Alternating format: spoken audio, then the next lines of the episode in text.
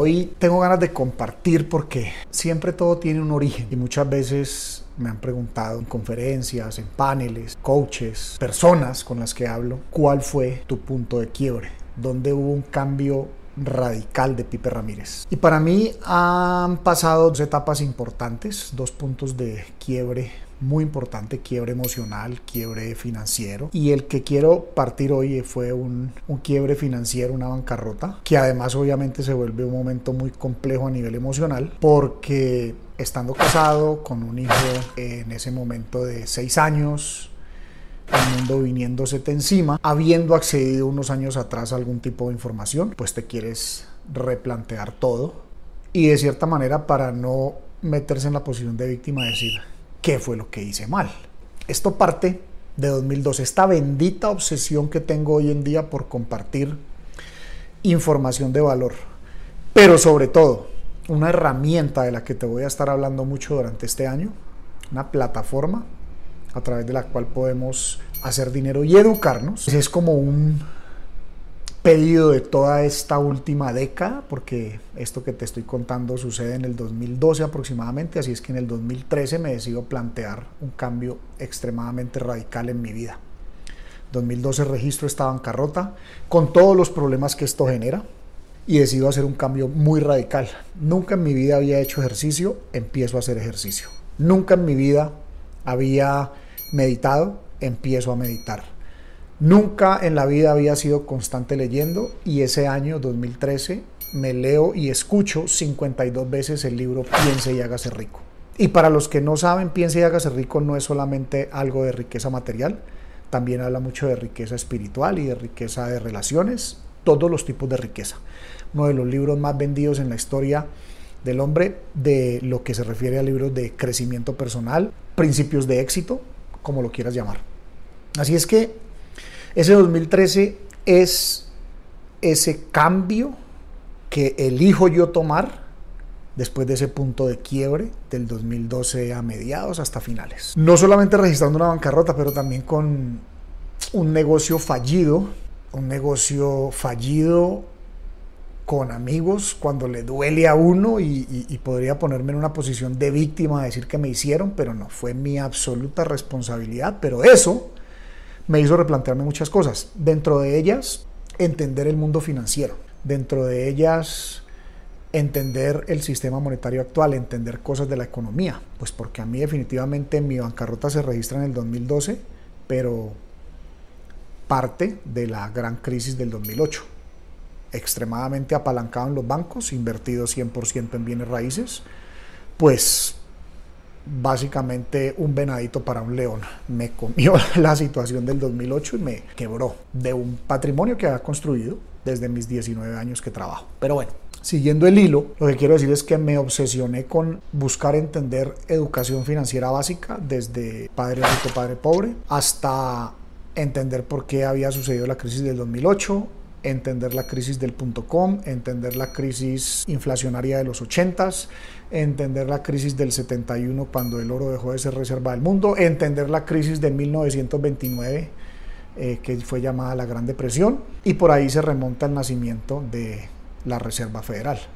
De hecho, hoy compartía un artículo a mi lista de personas que tienen esa intención de invertir conmigo, de unos artículos que se hacen una, no, dos, tres veces al mes, eh, de mentalidad vanguardista, y compartí algo sobre la Reserva Federal que también ya lo voy a tocar acá. Pero dentro de toda esa búsqueda también apareció otro material que fue el que sí creó ese punto de inflexión o esa catálisis o esa inspiración, esa emoción, esa nueva forma de ver el mundo que fueron las tecnologías exponenciales. ¿A través de quién? De un libro llamado Organizaciones Exponenciales, de Salim Ismail, que me llevó a Peter Diamandis, a mi mentor de quien tanto hablo y a quien tanto agradezco y a quien tanto se lo menciono una y otra vez a través de videos, de mi libro, de mil formas manifiesto el agradecimiento Peter haber llegado a mi vida porque en su libro Abundancia, Abundance, eh, explica claramente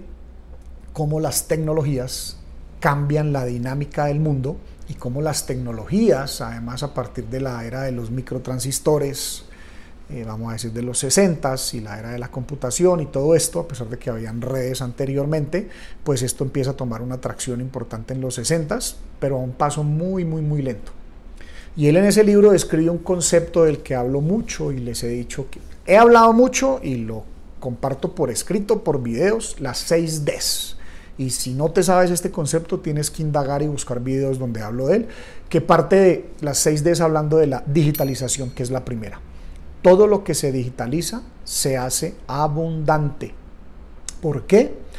Porque convertir, digitalizar no es otra cosa más que agarrar información análoga y convertirla en información en unos y ceros y en ese momento se digitaliza.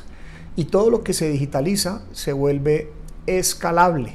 Ahora, tienen que suceder ciertos procesos pues para que pasen todas estas cosas. Probablemente cuando los primeros computadores a gran escala que utilizaban solo los bancos y los gobiernos, pues eran redes y capacidad computacional muy lenta y pues no se veía el avance. Sin embargo, los visionarios, por ejemplo, un señor como el señor Moore, Gordon Moore, eh, uno de los fundadores de Intel, hacia los años tal vez un par de décadas después de haber iniciado estos transistores que, que fabrica Intel, microchips, pues descubre que hay un patrón de comportamiento y esos patrones de comportamiento son muy similares. Él empezó a ver que se doblaba la velocidad de almacenaje, de memoria, en aproximadamente 18 a 24 meses y se reducía el costo en aproximadamente, a la mitad de precio en aproximadamente 12 meses. ¿Cuál es la importancia de esto? Pues que el señor Moore creó la ley de Moore y la ley de Moore sigue vigente y es una ley con la cual muchos futuristas, entre ellos Peter Diamandis, mi mentor, pues nos explica cómo existen muchos otros patrones de comportamiento en la tecnología que crean convergencias. ¿Qué es una convergencia? Cuando dos líneas se cruzan en un punto y eso, hablando de tecnología, convergencia de las tecnologías, pues la una acelera la otra independientemente de la mano del hombre. Por ejemplo, hablando de los mismos microchips, esto ha pasado en esa industria, cuando llegaron a un punto que ya los punticos de silicona para poder hacerlos más cercanos el uno al otro y que pudiera contenerse más información ahí, pues hay un momento donde el ojo humano y la mano no son capaces de lograr. Entonces todos los detractores de la ley de Moore empezaron a decir, esa ley no es sostenible, es imposible que se pueda seguir doblando la capacidad eh, cada 18 a 24 meses. Y adivinen qué, en ese momento converge la robótica, hablando de procesos robotizados en empresas, converge los inicios de la inteligencia artificial o de los algoritmos o de la computación de mayor alta, de más velocidad de la que ya se traía, y se empiezan a fabricar estos microchips en plantas robotizadas, donde ya no es el ojo humano ni la mano del hombre, sino que son máquinas de alta precisión y de todas maneras, un par de décadas después, los detractores de la ley de Moore decían, pues ya no va a ser sostenible porque ya estamos en la escala nano 1, nano 2, nano 3. Y resulta que esto sigue avanzando a la misma velocidad. En lo único que se han equivocado todos los detractores de la ley de Moore es en que han dicho que no es sostenible y la ley sigue vigente. Y dice Peter Diamandis, el paso tiende a acelerarse. ¿Por qué te hablo todo esto? Porque esto fue lo que me enganchó a mí este concepto de ver los patrones de comportamiento de las tecnologías para poder crear probabilidades. No podemos predecir el futuro, ni creo que nadie lo pueda hacer, pero sí podemos mirar el pasado y con estos patrones de comportamiento ver probabilidades. Entonces, mi mundo se combinó de dos cosas, de buscar mi propio entendimiento de todo lo que es el mundo financiero y el sistema monetario y, y por qué el dólar es la moneda de reserva del mundo y todos estos temas que importan a la hora de nuestras finanzas y la combinación de las tecnologías. ¿Por qué me llama tanto la atención las dos cosas? Porque yo he visto grandes analistas financieros, grandes administradores de fondos, grandes personas del mundo tradicional financiero errar en cosas por el no entendimiento a la tecnología. Y definitivamente la tecnología ya no es una industria. En los 80 se hablaba de la tecnología como una industria, en los 90 también. Pero realmente hacia el año 2000, 2010, la industria de la tecnología se fue metiendo en todas las industrias. Y eso es clave para los que queremos una mentalidad vanguardista, poder entender cosas diferentes a como lo entiende la masa. Y si miramos solamente los que van por el área tecnológica, pues entonces eh, se obsesionan solamente con la tecnología y a veces no entienden este mundo financiero. Y al final, mi obsesión con esta mentalidad vanguardista, primero fue, después de esa quiebra, hacerme rico y multimillonario a la mayor velocidad posible. Y luego crear ingresos residuales que no dependan de lo que yo estoy haciendo todos los días, porque es que ese es un cableado y te invito a que leas mi libro Recablea tu cerebro. Ese es un cable que nos vendieron que hizo ahí una sinapsis de que si no trabajas duro y si no estudias mucho no vas a poder salir adelante. Pura mierda. Eso ya no funciona así. Hoy en día tenemos abundancia en educación gracias a esa primera de digitalización. Estamos en un momento tan abundante que hay que tener pensamiento crítico para filtrar justamente eh, todo este tema de exceso de contenido, exceso de cursos, pero qué belleza que algo sea tan abundante. De hecho, estamos replicando lo que hace el universo. Es que solamente, eh, fíjate esto, eh, es normal, normal que tengamos un pensamiento de escasez, porque por 150 mil años de historia del hombre, la vida fue dura, con climas inhóspitos, con falta de techo para la era de los Homo sapiens y decenas de miles de años, poca comida, todo era difícil. Pero hoy en día, por más de que no nos persiga un animal para tratar de cazarnos, hoy en día, por más de que tenemos muchos techos, no estoy diciendo que ya se resolvió el problema 100%, pero es que cada día hay más personas que acceden a luz, que acceden a servicios de acueducto, a servicios de alcantarillado, a un techo.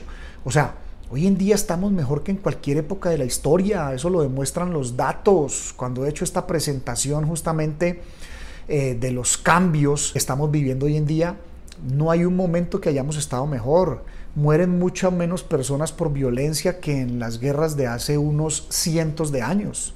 Mira, cualquier rey, cualquier rey de hace 500 años, mil años, hubiera entregado toda su riqueza, toda su riqueza, por tener una casa de interés social. ¿Por qué? Porque esa casa de interés social tiene acueducto, alcantarillado, electricidad y hasta internet. Ya hay más de 4 mil millones de personas conectadas a internet. Así es que hay que entenderlo desde los datos y no desde la amígdala, la amígdala sigue siendo ese cerebro reptiliano, sigue dominando actualmente la forma como pensamos. Te invito a que leas mi libro, Recablea tu cerebro, donde hablo mucho justamente de cómo reconfigurar esto desde el biohacking, desde optimizar nuestra biología, desde hacer que nuestra biología funcione para nosotros. Porque de una vez también te digo, no quiero que pienses que biohacking es encontrar truquitos o caminos cortos a nuestro tema biológico. No, al contrario, es hacer que nuestra biología trabaje a nuestro favor. Hoy en día, justamente a través de la biotecnología, la tecnología que estudia la biología, tenemos los suficientes avances para demostrarle al sistema de salud, que yo digo que es más bien el sistema de la enfermedad, porque son súper reactivos, que podemos hacernos cargo de nuestra biología. Y ese es el primer principio para una mentalidad vanguardista. Si no estás bien biológicamente, pues realmente vas a batallar. Si estás en sobrepeso, si tienes problemas de azúcar, si tienes problemas de, condiciones, estás batallando y estás en sobrevivencia. Y hoy en día hay alternativas. Hoy en día está la medicina funcional, que trae mucha ciencia de la biotecnología para tratarnos de forma diferente como lo hace el sistema de salud actual. El sistema de salud actual realmente ni siquiera es un tema de que los doctores sean incapaces, no es justamente el sistema que los ha llevado por décadas y que eso toma pues para que ese elefante pueda corregir el rumbo y darse cuenta de que hay otras formas, pues esos elefantes tan grandes todo y cuesta la inercia hacerlos cambiar de pensar, así como la inercia de seguir pensando en escasez. O sea, es un tema de sobrevivencia que ha existido en nuestra cabeza toda la vida. Así es que hay que entender eso. Y por eso, para desarrollar esa mentalidad vanguardista, pues lo que tenemos es entonces que apoyarnos en el biohacking para poder crear, por ejemplo, nuevas neuronas y nuevas redes neuronales. Hay muchos ejercicios de, sobre este tema de los que abro, como te digo, en mi libro Recablea tu cerebro o Hackea tu energía, que es uno de los cursos que yo dicto. Dicho todos estos conceptos que me llevan hacia las 6Ds, hacia la digitalización, hacia que la digitalización crea abundancia, analiza nomás esto. Prácticamente todo lo que se empieza a digitalizar va llegando a un costo cercano a cero. Y voy a repetir otra cosa muy importante. Aquí no estamos hablando de abundancia de excentricidades o carros de lujo, apartamentos. Me encanta y los quiero para mí y para muchísimas personas que estén a mi alrededor. Pero aquí estamos hablando de abundancia de una vida que se resuelva esa base de la pirámide para la mayoría de los seres humanos que estamos en este planeta. Entonces, cuando hablamos de que todo lo que se digitaliza se hace abundante, pensemos en la industria de la música. Ese es uno de los ejemplos que más me gusta colocar. La industria de la música era una industria para personas selectas. Si piensas en 1800, 1900, pues esos tocadiscos, que además eran con unos acetatos, con unos vinilos costosísimos que duraron incluso hasta hace bastante poco. Yo que estuve en la industria de las discotecas cuando yo fui DJ en mi juventud, tocaba con vinilos. Y los vinilos eran costosos, no eran para todo el mundo. Pero luego llegó alguien y dijo, esto hay que digitalizarlo, ya tenemos la tecnología suficiente para digitalizarlo. Y se, se digitalizó a través de los discos compactos. Sin embargo, la segunda D es la decepción. ¿Por qué decepción? Porque siempre, métetelo de una vez en la cabeza, todo lo que se digitaliza viene seguido de un periodo totalmente decepcionante. Ah, ¿Por qué? Porque es el proceso. Porque mientras que se adapta eso digital, de venir de análogo a adaptarse a lo digital, hay un periodo totalmente decepcionante. Los discos compactos eran costosos Pagabas por 20 canciones así quisieras una. Se quebraban, se rayaban. En unos CD player funcionaban, en otros no. Te está hablando alguien de 47, próximo a cumplir 48 años, que viene de estas dos generaciones. Si tienes menos de 35 años, 30 años, pues tal vez ni estás entendiendo muchas de estas cosas. Pero los de mi generación y las de más adelante lo entienden perfectamente de lo que estoy hablando. Entonces, fue totalmente decepcionante y duramos años anclados en esa versión de música digital. Pero llegó alguien extremadamente disruptivo y dijo, esto no tiene sentido, ya tenemos la velocidad en las redes eh, de Internet, ya tenemos eh, la suficiente poder de computación para poderlo oír en MP3 y eso fue la gran revolución y además Napster se inventó una plataforma donde todo el mundo cargaba su música de los CDs, de los discos compactos y se podía compartir gratuito. No, pues imagínense el caos para la industria de la música. En ese momento sintieron la amenaza todas las discográficas del mundo que no entendían lo que estaba sucediendo y esto lo viví yo en los años 2001, 2002, por ahí fue cuando salió la plataforma iTunes, pero Napster venía del año 2000, 99 por ahí.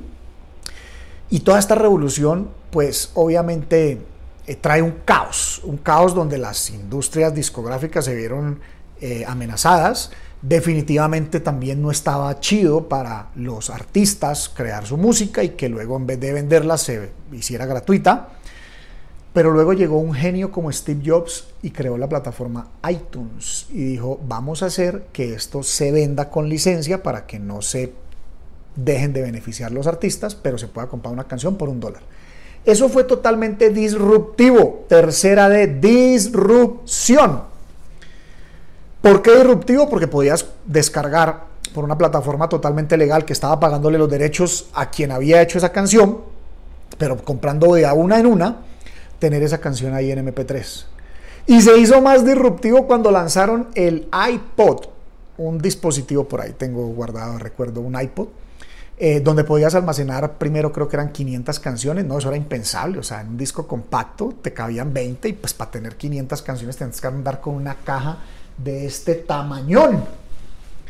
Ahora ya poder cargar 500 canciones y rápidamente 1000 y rápidamente 2000 y rápidamente 5000. Y eso fue el producto más vendido de todos los tiempos, si estoy correcto, en el año 2001-2002. Pero luego, este mismo genio dijo, esto hay que desmaterializarlo y con la salida de el iPhone vino eh, la desmaterialización del iPod. ¿Para qué tantos dispositivos si podemos meter todo en uno solo? Y con la salida del iPod surgió la democratización. A pesar de que el iPod no era un dispositivo para muchas personas, esto dio camino a una revolución de que los dispositivos pasaran de ser un simple teléfono a un ecosistema de aplicaciones abierto para que todo el mundo creara lo que quisiera crear y eso causa una desmonetización, quiere decir se vuelven más asequibles las cosas. Y después de eso viene una sexta D que es la democratización. Mira, actualmente una persona con un dispositivo que no tiene que ser iPhone, puede ser un dispositivo de 50 dólares, existen dispositivos, puede tener música gratuita a través de YouTube. No tiene que pagarle a nadie, pero YouTube le está pagando los derechos a esa persona que creó esa canción a través de publicidad. Así es que ahí te acabo de demostrar con un simple ejemplo cómo la digitalización crea abundancia. ¿Por qué abundancia? Porque hoy miles de millones de personas escuchan música de manera gratuita sin perjudicar a quien la creó. Y si te pones a pasar cualquier industria por ahí, ha sucedido lo mismo con la industria aérea. Muchas más personas acceden a tiquetes económicos. Hace dos o tres décadas viajar en un avión era un privilegio. Hoy ves muchos, muchas personas viajando en avión, muchas personas moviéndose en vehículos privados sin tener la capacidad de tener un vehículo privado, con plataformas como Uber, y muchas personas pudiendo hacer vacaciones porque eh, unos beneficiándose por ir de vacaciones, otros beneficiándose por crear ingresos con plataformas como Airbnb. O sea, la industria del turismo está más acelerada que nunca gracias a la digitalización. Todo lo que se digitaliza se hace abundante. Cada industria, cada profesión, cada cosa que tú quieras pasar a través de estas seis, digitalización, decepción, la vas a vivir, disrupción, en un momento empieza a escalar de manera vertiginosa, desmaterialización, desmonetización, cuando pasa por estas cinco Ds crea una democratización que se hace de mayor acceso para muchas más personas. Y esa es la idea y ese es, ese es el propósito de esta mentalidad vanguardista, no enriquecer nuestros bolsillos, sino hacernos ricos ayudando a que otros se enriquezcan o que al menos creen ingresos residuales, medio de herramientas de tecnología que ya existen. Fíjate, para traer el tema que les decía del sistema monetario actual. Ese artículo que les dije que compartía con mi lista de clientes, hablo sobre la Fed. Si no sabes qué es la Fed, es la Reserva Federal. La Reserva Federal es el Banco Central de los Estados Unidos, una entidad privada de la cual hay un gran misterio y se habla de teorías conspirativas y una cantidad de cosas y como a mí no me gusta meterme muy de fondo en la teoría conspirativa porque siento que es meterme en una posición de víctima, yo prefiero entenderlo y utilizar a mi favor el juego que ellos juegan que es a un nivel de billones, incluso trillones de dólares. Ese principio es clave. Mira, para salirse de la victimización, uno de los grandes problemas que yo encuentro, haciendo aquí un paréntesis, en la mentalidad latinoamericana es que todavía estamos súper victimizados. ¡Oh! No hemos superado algo que pasó hace 500 millones de años, que se nos llevaron el oro, que nos violaron nuestras indias, que nos atropellaron, que se quedaron con las tierras, que yo no sé qué, y que esto y que lo otro. Y hay gobiernos que todavía siguen reclamándole eso a España. Y yo digo, no das, no das, qué puta posición tan víctima. Si no nos salimos de esa puta forma de pensar así tan víctimas, nunca vamos a salir de esa mentalidad. Y por eso mi obsesión con todo este tema de la mentalidad vanguardista, que además, déjame decirte, esto no ha sido algo que nació, o sea, me escuchas ahora hablando de mentalidad vanguardista, tal vez hace unos meses no, pero es la palabra perfecta que pude encontrar para darme cuenta que a través de esa palabra es que puedo enlazar mi mundo del biohacking, mi mundo del futurismo, mi mundo eh, de las finanzas, mi mundo de enseñarle a otras personas. ¿Por qué? Porque desarrollando una mentalidad vanguardista, o sea, adelante de la curva, adelante del promedio, adelante de toda la masa, pues estamos posicionados sin pretender decir que sabemos lo que va a suceder. Simplemente modelamos probabilidades con herramientas como las 6Ds, el entendimiento de las tecnologías, el entendimiento del sistema monetario actual y nos posicionamos. Más cuando aparecen herramientas, como les dije, de lo que me van a escuchar hablar obsesionadamente después del 29 de julio. Por ahí si han visto las historias, el 29 de julio es el lanzamiento de una plataforma aquí en Colombia, la plataforma que parte de unos fundadores eh, eh, mexicanos con los cuales me he podido conocer, con dos de ellos personalmente, los cuales llegué a través de un amigo y una amiga, dos, una pareja de socios, o sea, son socios, eh, hombre-mujer socios, que quiero muchísimo, y que era la herramienta que yo estaba esperando por todos estos años, porque una de mis grandes frustraciones después de yo haber entendido muchas cosas es que he creado riqueza, pero para personas que son más ricos. ¿Por qué? Porque después de ese 2013 que te contaba al inicio de mi eh, bancarrota, rápidamente pude llegar a personas con mucho capital, eh, hacer negocios de construcción en Miami, hacer negocios de bienes raíces en Miami, y eso creó millones de dólares para ellos, algunas comisiones para mí, pero eso no era suficiente. ¿Por qué? Porque cuando viene un segundo punto de inflexión, un segundo punto de quiebre para mí emocional, en el 2018 que hubo un divorcio, que afronto otra vez una casi bancarrota nuevamente. En ese momento también entra un programa de liderazgo, conozco el coaching ontológico, me certifico en esta eh, modalidad, eh, empiezo a consumir contenido a una velocidad impresionante eh, de todo lo que tiene que ver con esta parte ontológica, con esta parte de desarrollo humano, y me obsesiono por buscar una herramienta que apenas hasta hoy, este año, llega a mis manos. Pero bueno, sigo con el tema del sistema monetario. Es algo que me, me da una gran emoción y como les digo, me voy a, voy a tener una bendita obsesión en hablar de esto porque sé que con una mentalidad vanguardista y con la herramienta adecuada vamos a crear la mayor cantidad de personas independientes financieramente. Porque sabes una cosa, cuando dicen eso que el dinero no lo es todo en la vida, pues hace una cosa, con el dinero se resuelven demasiadas cosas.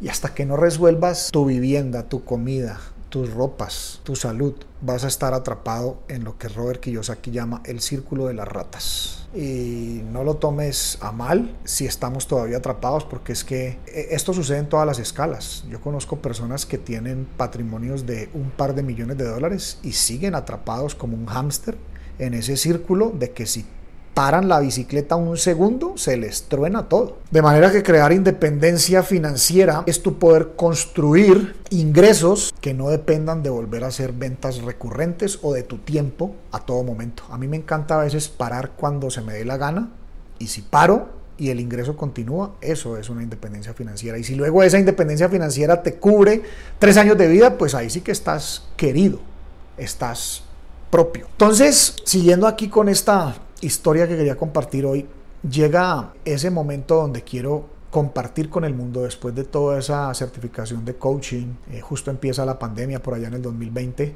y ya es el momento de empezar a compartir esto que vengo haciendo hace, empecé, a, empecé como en el 19 que hice esa certificación, pero de ahí me empiezo a preparar en bioneuroemoción, porque así como me encanta optimizar la biología a través del biohacking, sé que las emociones juegan un papel fundamental en cualquier dolor, cualquier condición, cualquier accidente, cualquier trauma. Y me capacito obsesivamente en muchas áreas, en muchas áreas de desarrollo humano, en muchas áreas de tecnología, en muchas áreas de finanzas. Y empiezo a compartir a través de mis redes sociales. De hecho, te invito a que googlees Pipe Ramírez. Si te encontraste este video de casualidad, googlea Pipe Ramírez y conéctate conmigo por la plataforma que más te convenga. Lee los artículos que más te convenga. Hay artículos de Forbes, de Business Insider, de Revista Reforma de sitios muy prestigiosos, mis canales de Instagram, de LinkedIn, de Meta, de Facebook, Twitter, de YouTube, por donde quieras conectar, de podcast. El podcast se llama Infinite Mindset. Pero googlea a Pipe Ramírez. Ese es el regalo que te pido que tú hagas para mí, porque me ayudas a que el algoritmo siga reconociendo a Pipe Ramírez como este que estás viendo aquí. No hay otro.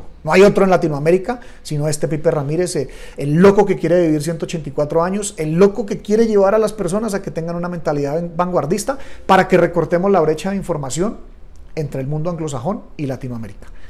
Con un millón de mentes vanguardistas cambiamos el rumbo de Latinoamérica, te lo prometo. Y esto va a haber sucedido en el 2030, te lo aseguro. No porque Pipe Ramírez sea el más chingón o se crea el que más sabe, no, porque vamos a hacer una masa crítica de mil o diez mil mentes vanguardistas que vamos a hacer un despliegue masivo donde se va a contagiar a un punto que va a ser irresistible para las personas. Mira, finalizando este video para que no se alargue más de este tiempo, quiero que sepas, este tema de la Reserva Federal es un tema que, como te dije, tiene muchas teorías conspirativas a su alrededor y eso no me sirve porque eso me pone en un papel de víctima. A mí me sirve entender el juego y jugarlo de la mejor manera que yo considere, con las probabilidades que más logre yo en mi proceso intuitivo y de entendimiento por datos. La Reserva Federal afecta absolutamente todas las economías del mundo. Esta es la primera vez en la historia que se está dando unos inicios de una recesión donde fue todo el tiempo. ¿Por qué? Porque es que esta recesión inicia con la pandemia. El mundo nunca había estado cerrado al tiempo. Si unas economías se contraían, otras avanzaban. En, todas las historias de décadas hacia atrás, si había contracción en Europa, entonces de pronto Estados Unidos estaba acelerado o viceversa, o China muy acelerado y de pronto se contraían acá. De una u otra manera, siempre era dinámico, no todo el tiempo. Pero sucedió algo que fue impensable para todos, porque fue impensable. Ahora, mira cómo la historia, te digo, se repite. No, no, no sabemos el futuro, pero la historia se repite. En 1920 sucedió la gripe española, que mató muchísima gente y luego terminó en la Gran Depresión, para que tú veas. Entonces el mundo se cierra al mismo tiempo, se rompe toda la logística que se había creado, toda la globalización que se había creado, toda la cadena de suministros, eh, hay una frase que me encanta es, la cadena de suministros no es parte de la economía, la cadena de suministros es la economía, porque tenemos que entender que en el mundo que vivimos, por más de que hayamos digitalizado cosas, dependemos de muchas partes. Y llegamos a un punto donde los países les quedaba más fácil importar todos, de todos, de todos, de todos en una super mega globalización, y eso se rompió en el 2020 con el cierre del mundo entero, porque se cerró el mundo entero. Y luego una gran expansión de la masa monetaria, no solamente de los Estados Unidos, de Europa, de China y de todos, de todos los bancos, de, de México, de Colombia. Todos, absolutamente todos se enloquecieron, prendieron las impresoras y dispararon la impresión de billetes para inyectarle a la economía. Y eso creó un acelerón super ficticio y eso nos tiene al borde de una crisis bastante compleja. Y aquí no para hablar de fatalismos porque ya les dije que no me gusta hacerme la posición de víctima. Se trata de posicionarnos. Y con todo esto empieza una convergencia de tecnologías como la blockchain, inteligencia artificial, algoritmos, redes 5G, realidad virtual. Y esa convergencia va a causar una explosión trillonaria, la mayor transferencia de riqueza en la historia del hombre. Así es que Hoy quiero dejarte hasta aquí, que lo que tenemos es que tener un entendimiento de lo que está sucediendo para posicionarnos, que lo que tenemos que tener es una mentalidad vanguardista, que lo que tenemos es que ser extremadamente responsables para tomar responsabilidad de nuestra salud, de nuestras finanzas y de todo, absolutamente de todo lo que nos rodea. Ya está bueno eso de andar culpando, que es que él me hizo, que es que por la economía, que es que si el dólar subió, que es que si el dólar bajó, que es que si me hizo esto, que es que si me hizo aquello. Nada más de excusas. Ahora vamos a desarrollar esta mentalidad vanguardista, a entender lo que tenemos y a crear riqueza. Y con esa creación de riqueza educamos personas. Y con esa educación de personas cambiamos radicalmente la mentalidad de Latinoamérica. Aquí están las herramientas. Aquí está lo que necesitamos. Aquí está quien se quiera unir a este movimiento, porque no tengo dudas de que este es el inicio de lo que me he venido soñando desde que hice ese programa de liderazgo en el 2018. Si tú me hubieras preguntado en el 2017, que ya venía atacado de información, como te decía, desde el 2013, que si yo me veía haciendo estos videos o queriendo eh, compartir esta información, te hubiera dicho ni de riesgos, porque las cámaras dan miedo y hablar en público da más miedo. Pero eso cambió con ese programa de liderazgo, con esa certificación de coaching, y eso cambió a medida que iba teniendo este contacto con estos nuevos medios. Mira, otra forma más de abundancia, o sea, hoy en día no necesito eh, ser una persona influyente o, tener influencia, o ser, un actor o estar en la rosca de los medios de comunicación para poder difundir mi mensaje. Tengo redes sociales gratuitas al alcance de todos donde subo mi contenido y las personas que quieren se enganchan aquí. Abundancia de información, lo que tenemos que tener es ese pensamiento crítico para escogerlo. Con esto te dejo por hoy. Eh, como te digo, el 29 de julio viene la génesis de un episodio más de esta comunidad que hemos venido creando. El 29 de julio se lanza oficialmente en Colombia una plataforma con la que vamos a causar una revolución a nivel masivo. El 29 de julio nace este movimiento vanguardista del que empecé a hablar desde inicios de este año, donde vamos a crear la mayor cantidad de personas independientes financieramente, educadas con la mentalidad correcta y contribuyendo a este mundo de la manera óptima para que la gente deje de pensar que estamos en un caos total y entendamos que estamos en la mejor era de la historia del hombre hasta el momento. Gracias.